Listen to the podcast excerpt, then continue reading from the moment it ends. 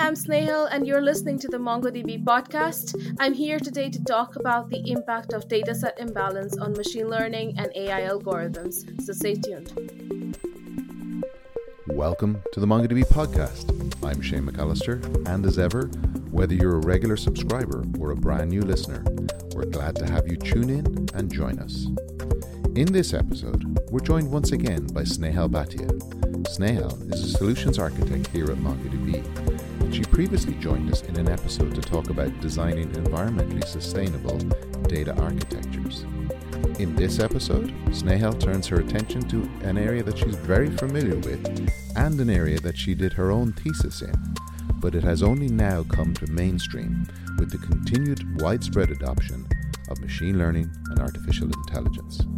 In this episode, we deep dive into the area of the impact of dataset imbalance on machine learning and AI. Speaking of deep dives, our MongoDB.local series of events has already started and is coming to 30 cities globally this year. Visit mongodb.com forward slash events to learn more about where and when our .local events are happening. And perhaps join us in person at a MongoDB.local event near you. And with that, let's get on with the show.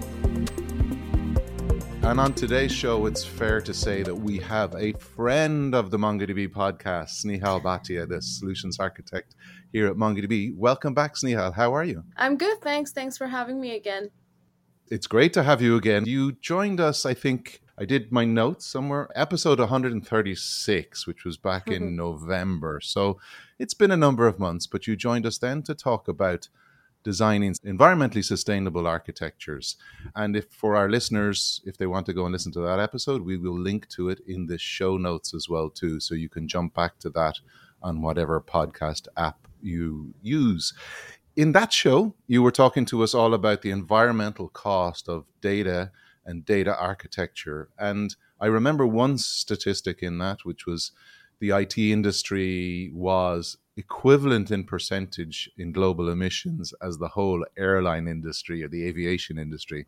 So that took me by surprise. And you know that you mentioned that we're at a tipping point and there was a climate clock, etc. So I think an awful lot of lessons learned there for most of, to show developers and IT professionals how they can think about their environmental footprint. The environment is top of mind for a lot of people most of the time, but in the last number of months, uh, we've seen AI pretty much everywhere. So you're back to talk to us about that, about the impact of data set imbalance on machine learning and AI. Absolutely, yeah. And I, I, know you can't see it, but I'm wearing the MongoDB podcast T-shirt as well. So ah, we love to see it. You're looking for a second one, then? So now, second appearance. We'll have to have an alternative. Unfortunately, we've only one type, but uh, a second one. So one one is in the wash. You can have you can have the other one available. Yeah, yeah, I'll be a brand ambassador but yeah absolutely. So yeah thanks for mentioning the previous one as well. That's still a topic that remains top of mind and continues to evolve even in in this context. But today i'm here to talk about is more so to do with this whole wave of ai artificial intelligence machine learning llms or large language models that have taken over the tech world by storm. And mm. that's not to say that's something that's new. It's just more to say that now it's become a more like a day to day tech, something that every developer wants to incorporate into their apps. So I, I believe it, it's now important, especially as MongoDB is releasing AI related functionality as well. So it's important that we talk about the implications and underlying issues that might impact such things. And at our .local event in New York, which is our flagship .local event, we are running them this year in 30 cities across the globe. But there we announced a lot lot of AI announcements. We announced an AI Innovators Program, we announced a partnership with Google Cloud AI, and we announced vector search. And obviously, vector search for us is the linchpin to be able to do these AI efforts. For us, obviously, vector search allows us to search images. We can use natural language processing. We can enhance what we can do for machine learning.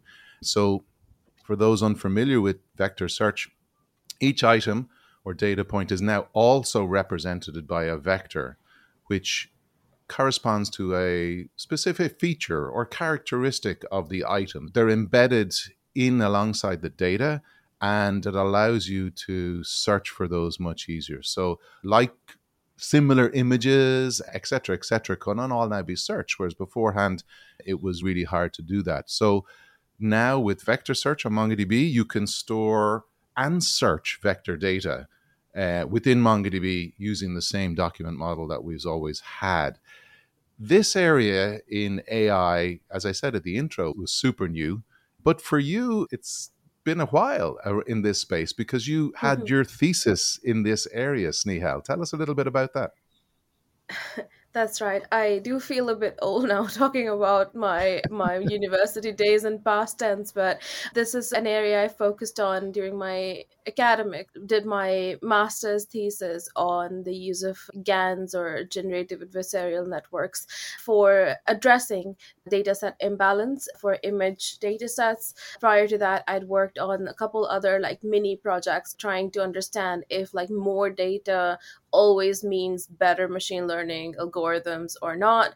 And also worked in in research labs where we were trying to like get like surprising results back from recommender systems rather than just like the expected ones so for example if i've got my friends on my social media network then mm-hmm. my netflix should not just recommend things to me based on what i watch but also based on what my friends watch and if we have a link in the common directors we like and things like that i had been working in this space quite a bit before I joined MongoDB as well, and I still still keep up to date with it. So it's been something that's that's been going on in the academic community anyway for many years now. And AI has really come to the fore recently. We see it associated with everything pretty much. Most of the tech companies have an AI story to tell now. A lot of the huge amount of startups in the AI space.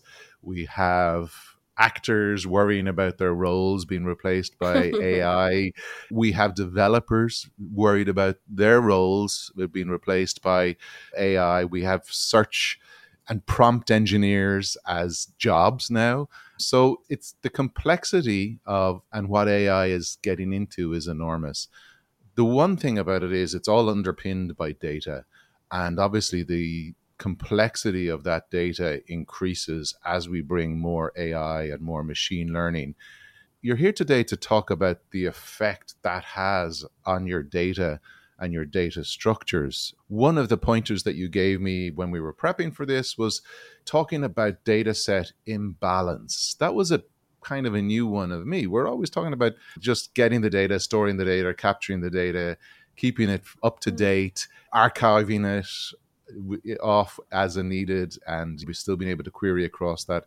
Imbalance, I suppose, was something in my world I wasn't considering. Talk to us a little bit about the consequences of data set imbalance on machine learning algorithms? Absolutely. I think just because when we talk about like data science algorithms, so that's encapsulating everything, we're usually dealing with like really large data sets, so billions, trillions of data points, even. Mm. It's bound to happen that not all that data is going to be of perfect quality. So there's things like noise in the data set, there's missing values, lack of standardization of the way it's represented. And all these things are something that we're very conscious of when we're designing and training our our algorithms. So we have like the pre-processing step which is like a big thing in data set labeling and things like that mm-hmm. before we actually start the training.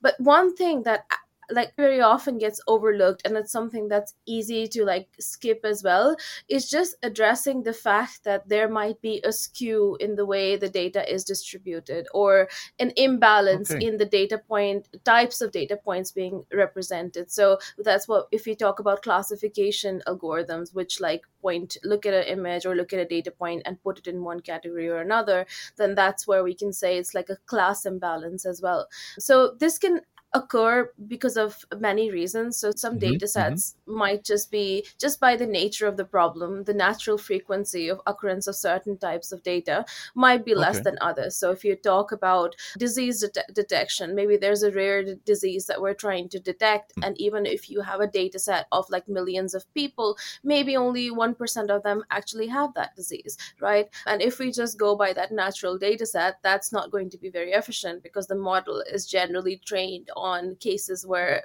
the disease is lacking, right? Mm-hmm. Similarly, when you try and do data sets on things like weather prediction, maybe you forget to take into account all the different areas. There's just many ways where this imbalance, because of just the natural frequency of occurrence of data, can creep into your training data.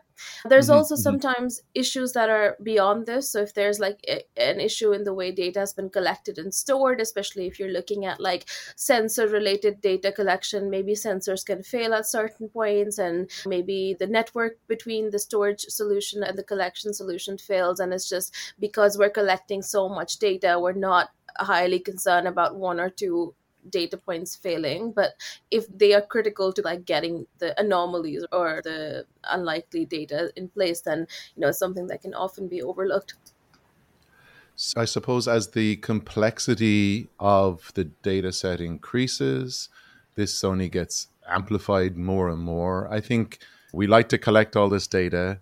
There would be an old adage that data never lies. But as you say, mm-hmm. if we're not looking at this data, if we're not looking at the bias of this data, perhaps then it could be biased towards, I think, as you mentioned, the majority. And then when we apply machine learning and AI to that, then that skews that up, correct?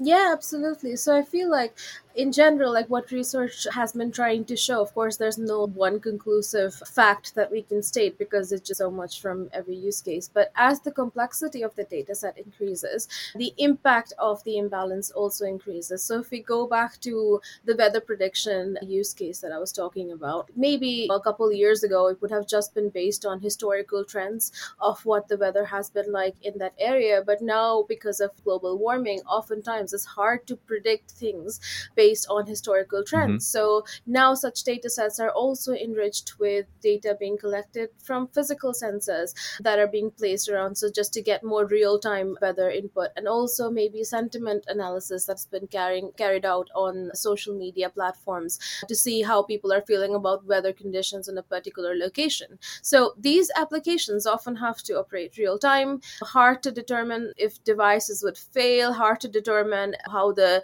maybe no one is talking about the weather at a given time. You can't really do sentiment analysis in real time either. So Mm, these are mhm. like really real time data collection and they are enriching the existing data sets and it's going on. So really hard to sit back and think about how to make the data set balanced. And I suppose this is quite there's probably a cautionary tale to some of this as well too. The more we rely on AI and ML to look at our data sets, unless we're keeping a watchful eye on the outcomes of that or policing that in many respects, then things and systems that maybe are automated, such as I think uh, I talked to somebody before in the podcast about most stock trading now is automated. And I would imagine the algorithms and the predictions around that. And if you have increasing complexity of a data set in that space, then you're putting real money at risk as well too. Give us an example of some other real life scenarios where the impact of data imbalance could have a real effect. For example, as you were saying earlier, if we skip a data point or two because we think they're an outlier, you mentioned cancer studies in patients that obviously you hope that it's a very small fraction of people that exhibit those symptoms, but in fact, that's what you're looking for. Mm-hmm. On the flip side, then you're saying we want to monitor all of the weather stations, uh, but we see this massive anomaly. Let's not ignore that. How does that work out? Is there tools that can be used in machine learning algorithms to tease this out and manage these outside outliers? So I think if we go back into like how exactly are some of the machine learning algorithms impacted, if you look at some of the very simple ones like logistic regression, this is just mm-hmm. simply what it's doing is it's trying to find a boundary between two different types of data that exist in the data set. So this boundary gets pushed either in the favor of one or the other based on the formula okay. behind it. So likely what's going to happen is this boundary will will go towards the towards the majority class in the data set so when you give a new input to this algorithm what that means is like the algorithm will likely try and find a result that corresponds with what the majority of the data set behaves like right mm-hmm. so if okay. you, the, you mentioned the cancer detection use case or let's say maybe fraud detection in transactions or mm-hmm. detecting nuclear leaks like things like that these are like rare occurrences thankfully okay. thankfully um, yes. when you so when you think about this and there are multiple kind of metrics that we might use to evaluate the efficiency of such algorithms accuracy is a big one. So accuracy is essentially just defined as the ratio of correct predictions to the total number of predictions. So that just means that if you use accuracy in a highly imbalanced data set or an imbalanced data set you can actually end up with misleading interpretations if you go back to that that that use case of cancer detection if you're working on 100 patients of a hospital out of which 99 are healthy and only one has cancer then a classifier that is trained on this data set may just label the cancer patient as healthy and still mm-hmm. the mm-hmm. model will have an accuracy of 99% and that's a very high accuracy to have so if you just extrapolate the scenario to a data set that contains 1 million samples it, it can lead to 10000 cancer affected patients being labeled as cancer free which like really highlights mm. the gravity of the situation on the flip side if we're too cautious as well then what can happen is like we can see too many people being detected as having a disease, disease. so it's like too many tests going on for a waste of medical resources which we all know how important they are so it does have like real life impact and the reason we don't see it so much now is some maybe some things like cancer detection tsunami detection things like that they might mm-hmm. actually mm-hmm. be very conscious conscious of the fact that these are anomalies. So these algorithms might be trained like that, or we actually have a lot of human input going into this as well. So there's probably not a case today where if a if an algorithm detected as a customer or a, a patient having cancer or not, then a doctor won't take a second look. That's not going to happen today. But as we progress and as technology progresses and as our confidence in these AI solutions increases, it will probably come to a point where we will take the word of this AI solution to be correct without even going back and having a having a second look. And the thing is that this seemed like a distant problem mm-hmm. up until mm-hmm. a year ago but now with the pace of at which it's progressing it's definitely something we need to start thinking about now as i said at the beginning you see it an awful lot in the media now when will the ai take over and you see the terminator clips from the movies being surfaced in a lot of articles yeah. as well too that was a great explanation for the logistic regression. I know in vector search we used the approximate nearest neighbor search. So for MongoDB vector search, there is that as well too in, in this kind of looking for these anomalies. We you have a uh, nearest neighbor underlying logic as well. Yeah, absolutely. So vector search is based on the KNN algorithm or the k neighbor algorithm, just like you mentioned.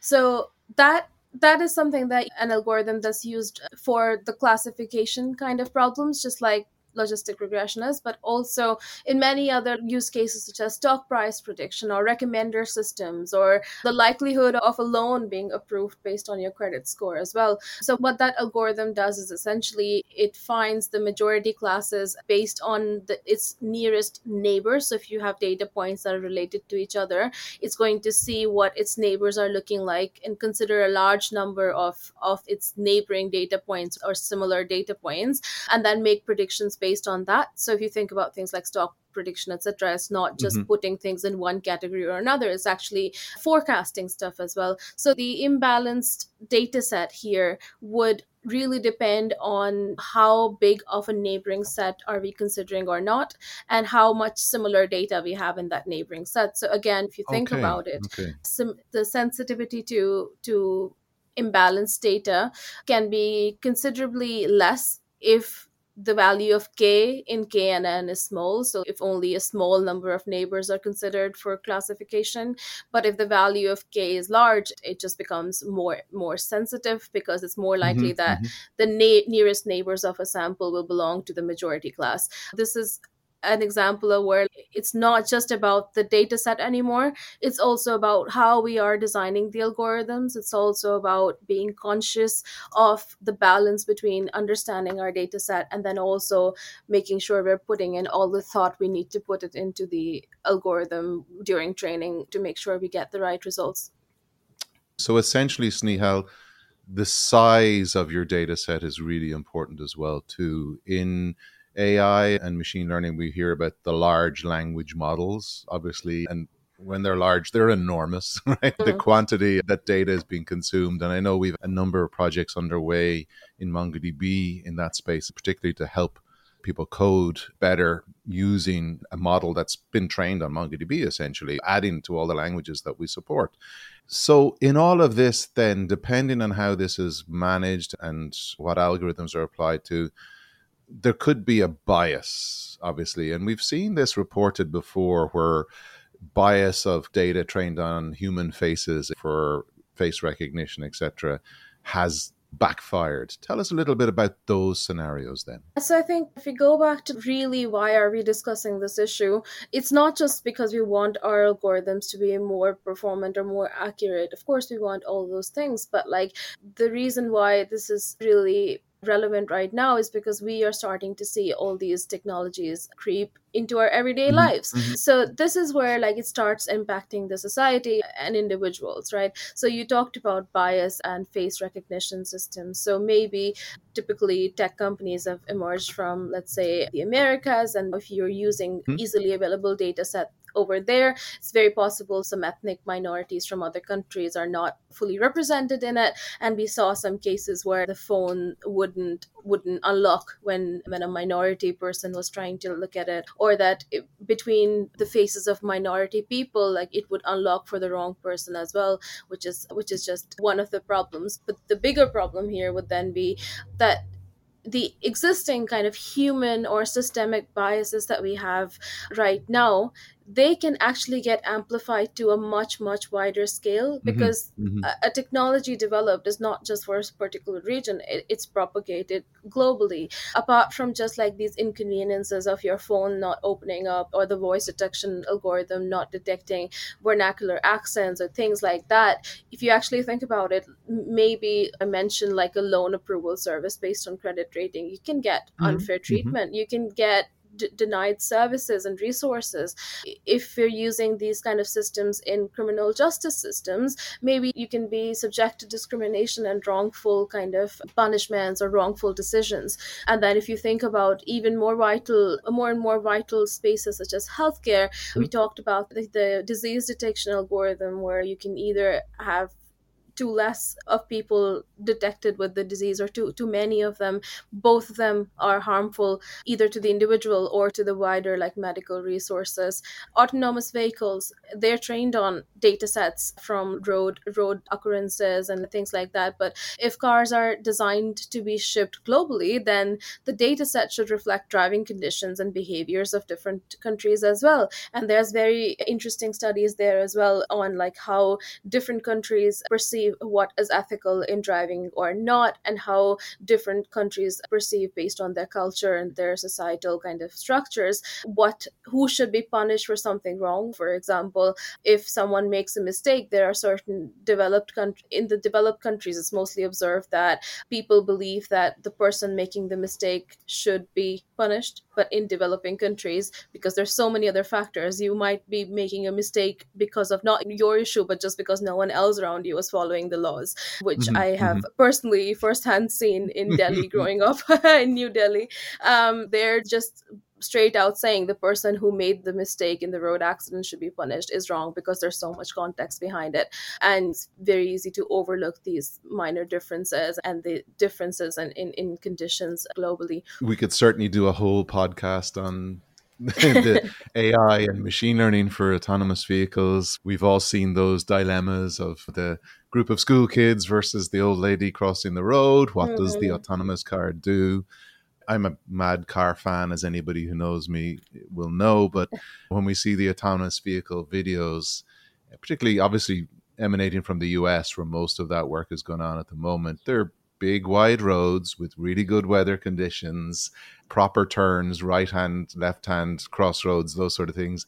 I live in Ireland. Our roads are mm. pretty appalling, and our weather can be pretty hideous at times as well too. So, I've yet to see a good video of a car driving an unmarked road with rain coming in sideways. So, I look forward to that someday, whenever they get to that.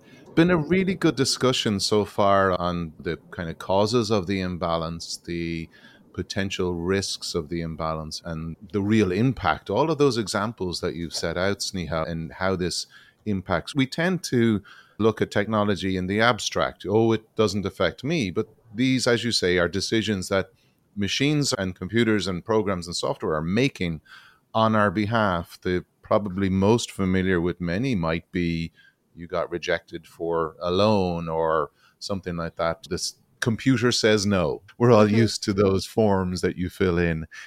What has come up out from all of this in terms of the ways of addressing this imbalance problem?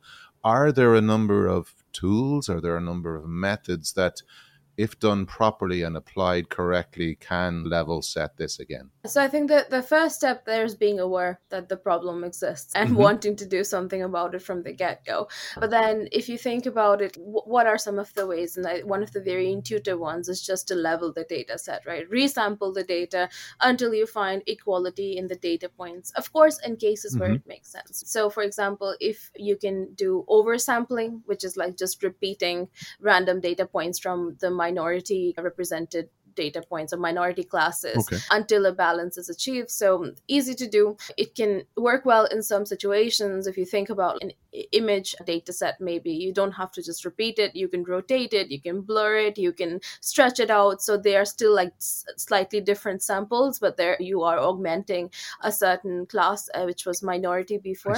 Of course, there's like a possibility there that it can cause what we call overfitting in machine learning algorithms, which means the model becomes too focused on on a certain kind of data because it sees it occurring so many times. So this repetition has to also be done smartly so that the repeated data set brings some variety into the mix and it the model doesn't just learn to like parrot back the same thing over and over again. Mm-hmm. It might not always be possible to just pick random data points and modify it, like I talked about images, but maybe in, in text and language is maybe very challenging to actually repeat it, mm-hmm. but with a variation and then make sure everything else is still preserved, which is where, like, actually the generative networks themselves can be used for synthetic data generation. Okay. I alluded to my thesis previously. That's where what I was trying to do was use these GANs or generative adversarial networks networks to generate like fake realistic data points that can match the minority class and after a point it comes to a point where it's generating like very real looking data points. You can't tell one from the other and that's really good of a way of augmenting your data set as well to make sure that your your all your data set is balanced. Yeah so that's like increasing the amount of data, which is very mm-hmm, intuitive. Mm-hmm, mm-hmm, Another mm-hmm. way of doing this is undersampling, which is actually reducing the representation of the majority class so that it feels really counterintuitive because we're deleting data. No one wants to delete data. We it all does, want yeah. more data. that's uh, never a good thing.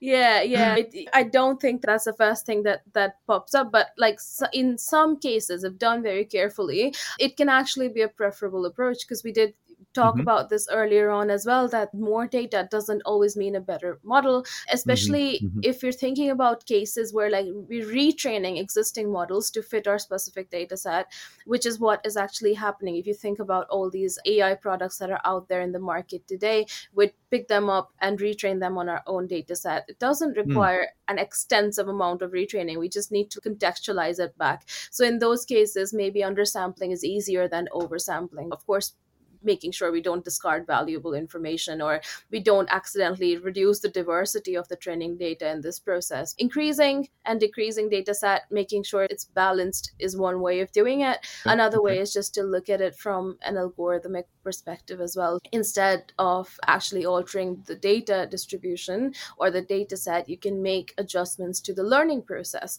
in a way that maybe it increases the importance of minority class. Mm-hmm. So if you just shift the decision threshold to reduce the bias towards the majority classes or assign weighting in the training process in a way that underrepresented data classes are being given more weightage.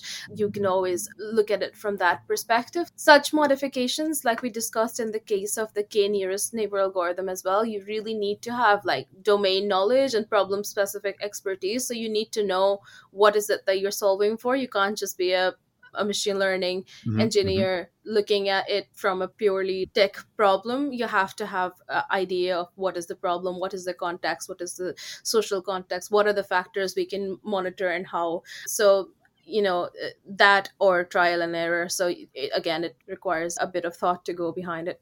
As we said all along the speed and uh, of which all of this is happening the speed at which these new methods are coming out is it nearly chicken and egg? In other words we need a lot of data to figure out whether our our data needs to be oversampled undersampled. We need to apply that algorithm to that data to figure out whether it's the algorithm that needs to change.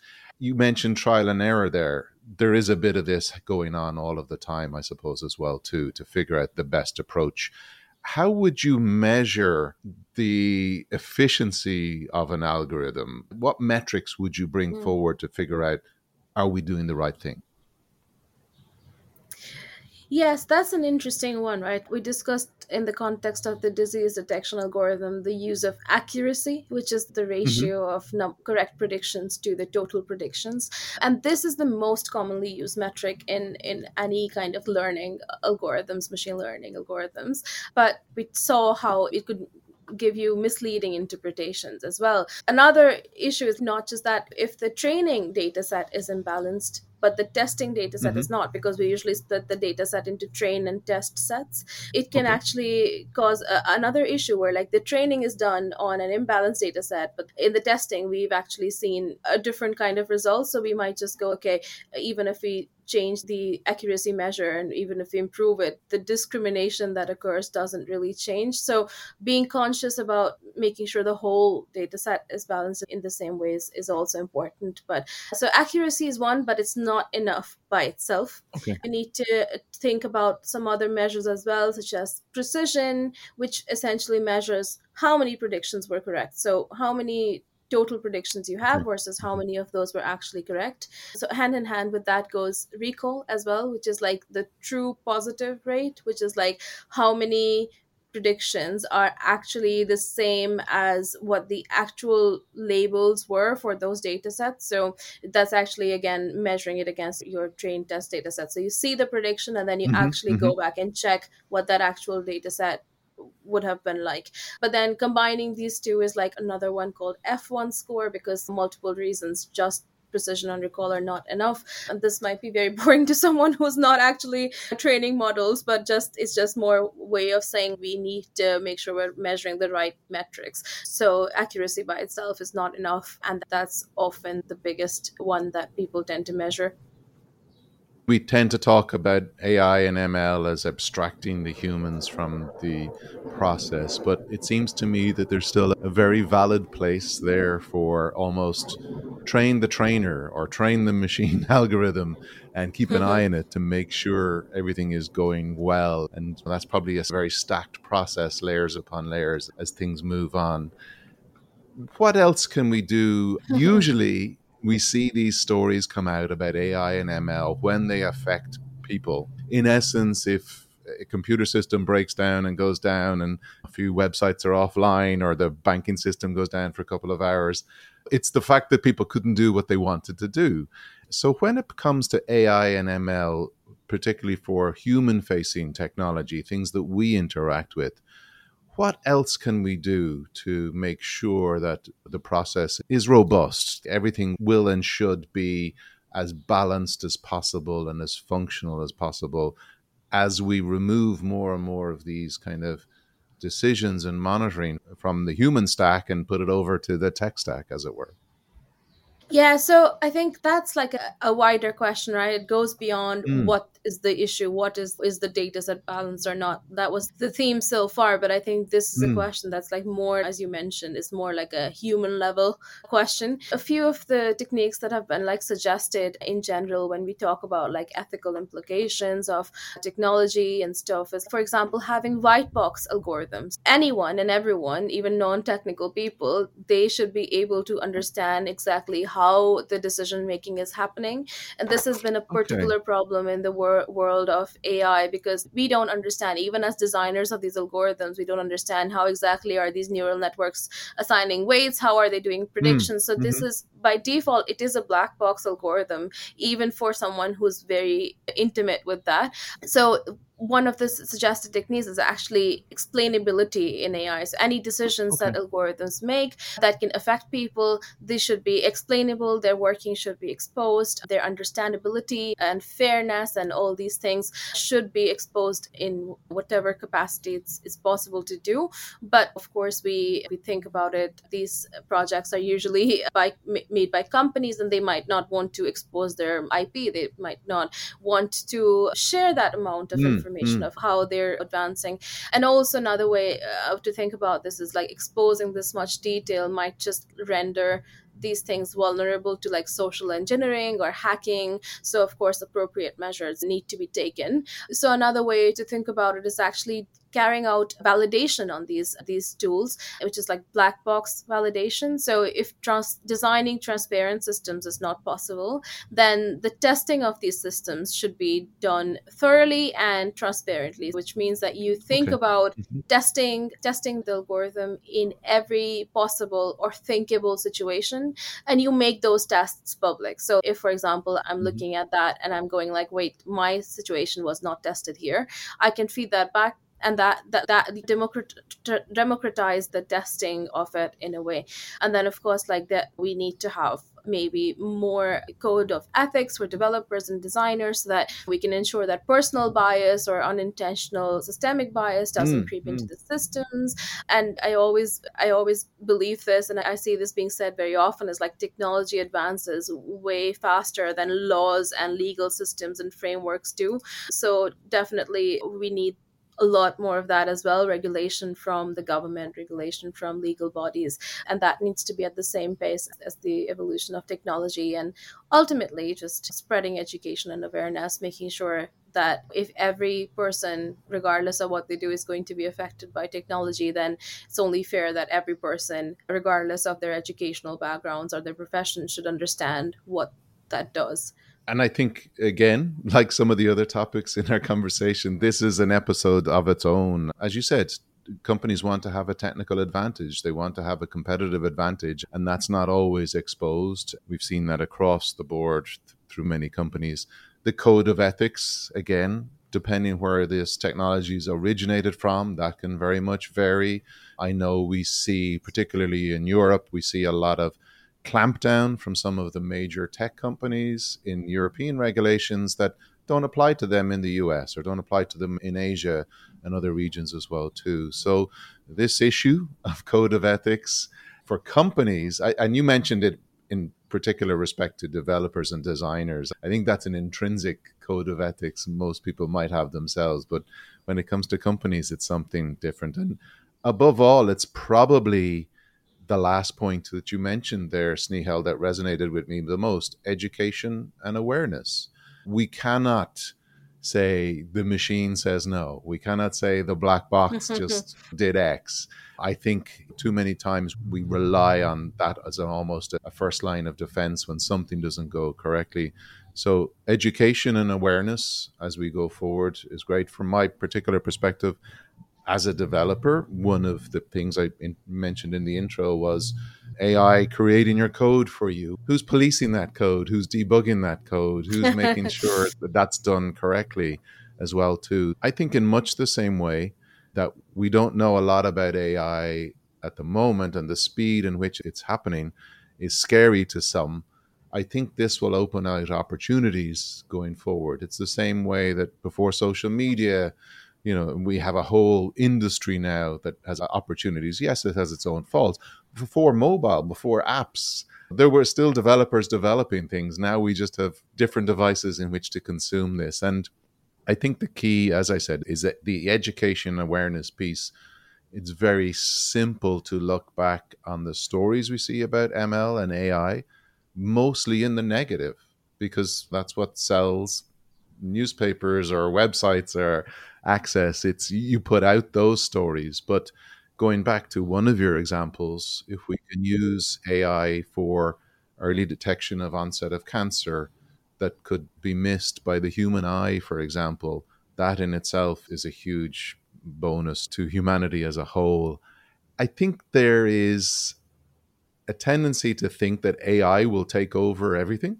What's your own thoughts on that? is there always an machine learning AI solution for all of the problems that we're looking at these days? Yeah, I think that's the overarching question here. We need to stop and ask do we really need an LLM for this? Mm-hmm. Do we really need every single shopping website's chatbot to be powered by chat gpt do we really need to like introduce llms in let's say historical analysis that's Mm-hmm. pretty easily done with the tools we have right now. And I'm not saying that because I'm against it. Of course, eh, ultimately, we want to personalize, we want to eh, improve the experiences, but we have to really think about the impact it has in general on, on society, on people, as we discussed, but also on the environment. So the MIT Technology Review reported that training just one AI model can emit more than so many it, it can emit the equivalent carbon dioxide of the lifetime emissions of an average American car, five times of that actually. So oh, that's wow. like okay. five five times of a lifetime of a car's emission just for one model and you think about how many models are being trained just in the second as we speak and also because these are very demanding algorithms hardware can be mm-hmm. rendered mm-hmm. obsolete more quickly of course there's like specialized hardware as well but not all of us have access to it and it hasn't yet evolved in a way where every single data center is ready to train machine learning algorithms and do that level of computation it becomes really hard to deal with that waste management things like like that. And the environment is one, the society is another. Do we really need to introduce it right now? That's a question we need to ask in every single kind of use case. In some places, yes, of course, it makes total sense. But in others, when it doesn't, the wider implications need to be balanced for. So, do we need some sort of AI police? Do we need somebody to say, should you apply this? And touching on the environmental thing certainly brings us back to your original podcast with us as well, too. Obviously, as these models progress, there's more storage required, there's more compute required. We all think of this almost as a throwaway. We're used to asking our voice assistants for the answer to something but we fail to see the chain that happens in the background that that that initiates and that potential environmental footprint there i'm based in ireland i know that we have a currently ongoing debate because we have a huge amount of data centers based in ireland and they are consuming about nearly 30% of our output in power generation in the country as a whole because all the major providers are there. But it is a concern as we increase the amount of data that's required for these large language models and that's required for true AI and machine learning to really benefit and come into its own, there is that unseen impact, that almost black box effect, as you talked about with the software and the algorithms. We have a black box effect to there's a big building there somewhere that's a data center and it does things. And we need to be concerned about that. This was an area that I was not so familiar with prior to jumping on this conversation with you. I am intrigued now. Everything that you've gone through mm-hmm. here has been so well explained. I do appreciate that, Snehal. Any last comments for our audience as to if they're interested by this or if they want to go and learn more? Is there any sites that you use to keep abreast with all of this changes in this space?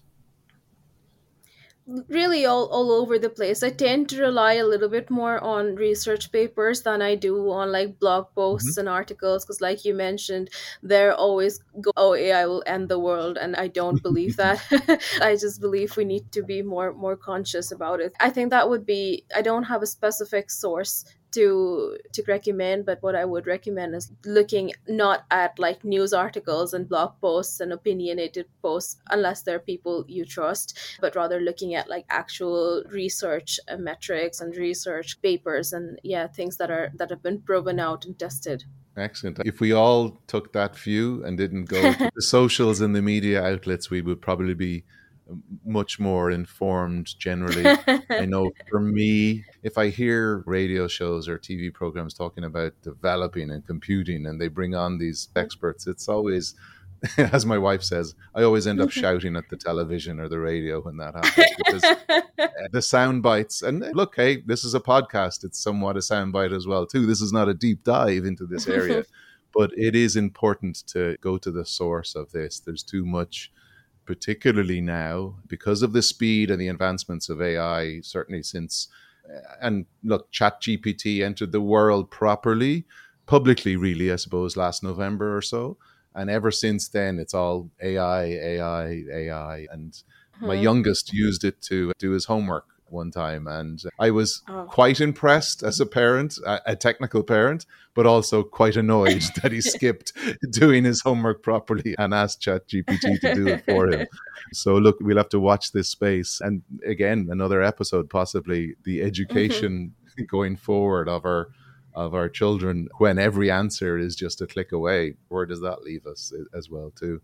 But a lot of food for thought in this conversation, Snehal thank you so much for so clearly explaining this and I suppose the the impact of data set imbalance, how algorithms and looking at the data can assess that as well too, and above all that we very much are still at the beginnings of this space and the tools and the knowledge is still evolving at a rapid rate that we need to keep an eye on this. Snehal Bhatia, thank you so much for joining us on the MongoDB podcast.